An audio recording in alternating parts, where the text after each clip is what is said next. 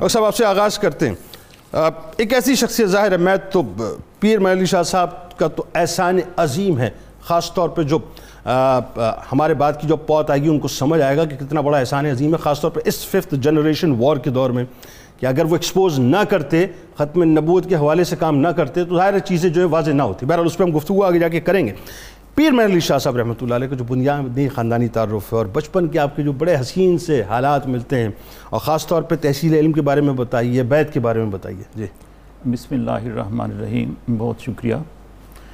اعلیٰ حضرت گولڈوی حضرت پیر سید مہر علی شاہ صاحب رحمۃ اللہ علیہ ان بزرگوں میں سے ہیں جن کی سوانح حیات کو بڑی جامعیت کے ساتھ جمع کیا گیا ہے۔ اٹھارہ سو ستاون کے دور زوال کے بعد بر صغیر پاک و ہند کے مطلع پر جو ہستی مہر منیر بن کر طلوع ہوئی اور جس کی نورانی کرنیں حجاز مقدس تک پہنچیں وہ آپ ہی کی ذات کے سبحان اللہ! آپ کی آپ کی ولادت سے پہلے ہی گولڈا شریف کی خانقاہ قائم ہو چکی تھی۔ آپ نے اس کے وقار اور اعتبار میں اضافہ کیا اور اس کو اس مقام پر پہنچا دیا کہ آج کے اس گئے گزرے دور میں بھی اس خانقاہ کے تین ستون بڑے نمایاں ہیں۔ پہلا نماز باجماعت سبحان اللہ۔ دوسرا غربا اور مساکین کے لیے اور تمام مہمانوں کے لیے لنگر سبحان اللہ۔ اور تیسری بات دینی علوم کی تدریس۔ سبحان اللہ۔ آپ کا بچپن عام بچوں سے بہت مختلف تھا اور بزرگی کے آثار ہویدہ تھے۔ آپ بچپن میں ہی عربی کا ایک قاعدہ لے کر خانقاہ کے سامنے جھاڑیوں کے پاس بیٹھے ہوئے تھے۔ شدید دھوپ تھی۔ ظہر سے پہلے کا وقت تھا۔ اور زمین بھی بہت گرم تھی۔ وہیں پڑھتے پڑھتے آپ کو نیند آ گئی۔ بچپن ہے۔ تو آپ کے والد گرامی کے ماموں جو بڑے پیر صاحب کے نام سے جانے جاتے تھے سید فضل دین شاہ صاحب رحمۃ اللہ علیہ وہ نماز ظہر کے لیے گھر سے نکلے اور مسجد کی طرف جا رہے تھے۔ تو ان کو دیکھا۔ ٹھیک ہے۔ تو چھتری لے کر ان کے اوپر کھڑے ہو گئے اور ایک خادم کو بلایا تاکہ وہ آ کر ان کو گھر لے جائے۔ وہاں آپ نے فرمایا کہ ابھی یہ معصوم ہے اسے معلوم نہیں کہ یہ بڑا ہو کر کیا بننے والا ہے۔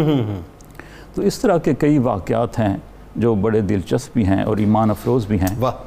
جب خانقاہ کے مدرسے میں ہی آپ کو حلقہ درس میں شامل کر دیا گیا ٹھیک ہے۔ تو پکھل ضلع کے پی کے ضلع ہری پور ہزارہ کے ایک عالم تھے مولوی غلام محی الدین۔ ان کو آپ کی تعلیم کے لیے مقرر کیا گیا۔ ٹھیک ہے۔ تو انہوں نے ہی بنیادی کتابیں جو تھیں آپ کو پڑھائیں۔ تو ایک امتحان تھا راول پنڈی میں اس کلاس کا۔ تو خادم آپ کو کندھے پر اٹھا کر لے گیا۔ آپ اتنے چھوٹے تھے۔ کیا بات۔ تو ایگزامینر نے سب سے سب سے پہلے سوال آپ سے پوچھا۔ آپ سے پوچھا۔ کہنے لگا کہ باعث کا مستر کیا ہے۔ آپ نے برجستہ جواب دیا باعثتن چاہنا۔ ٹھیک۔ تو اس نے سوچا کہ جس کلاس کا سب سے کم عمر بچہ اتنا ذہین ہے باقی کلاس میں بڑی تیاری سے آئی ہوگی۔ تو اس نے باقی کلاس میں کسی طالب علم سے کوئی سوال نہیں پوچھا اور سب کو پاس کر پاس کر دیا۔ مطلب آپ کی برکتیں یہاں سے شروع ہو گئی برکتیں یہاں سے شروع ہو گئی اور یہ واقعہ بھی آپ کا بڑا دلچسپ ہے کہ مولوی غلام محی الدین صاحب نے آپ کو ایک ناو کی کتاب دی سبق یاد کرنے کے لیے قطر الندا اس کا جی۔ نام تھا۔ تو اس کا کچھ حصہ جو تھا جو عبارت آپ کو یاد کرنے کے لیے دی گئی تھی وہ کرم خوردہ تھا۔ ورق پھٹا ہوا تھا خراب تھا۔ ہاں، سمجھ نہیں آ رہا لکھا ہوا کیا ہے۔ استاد نے کہا کہ یہ عبارت کا آپ یاد کر کے آئیں ورنہ سزا ملے گی۔ اچھا وہ چیک کرنا چاہتے تھے ولایت کو کہ ولایت امتحان ولایت کرنا چاہتے تھے کہ یہ بزرگ ہیں ہاں، دیکھیں مسئلہ حل ہوتا ہے جی جی۔ تو آپ باہر آبادی سے درختوں کے نیچے بیٹھ کے اور وہاں اس کتاب کو پڑھنا شروع کر دیا۔ اب سمجھ نہیں آ رہی تھی تو آسمان کی طرف دیکھ کر اللہ تعالیٰ سے عرض کی کہ یا اللہ تو جانتا ہے یہاں کیا لکھا ہوا ہے؟ میں تو نہیں جانتا۔ اللہ۔ اگر میں یاد نہ کر سکا تو مجھے سزا ملے گی۔ تو تو میری رہنمائی فرما۔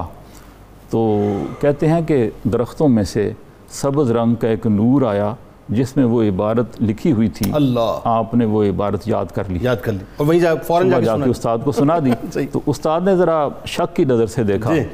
آپ نے فرمایا کہ اگر کتاب کا مصنف آ جائے ہاں۔ اور وہ مجھے کہے کہ یہ عبارت یوں نہیں یوں ہے ہاں۔ تو میں اسے نہیں مانوں گا۔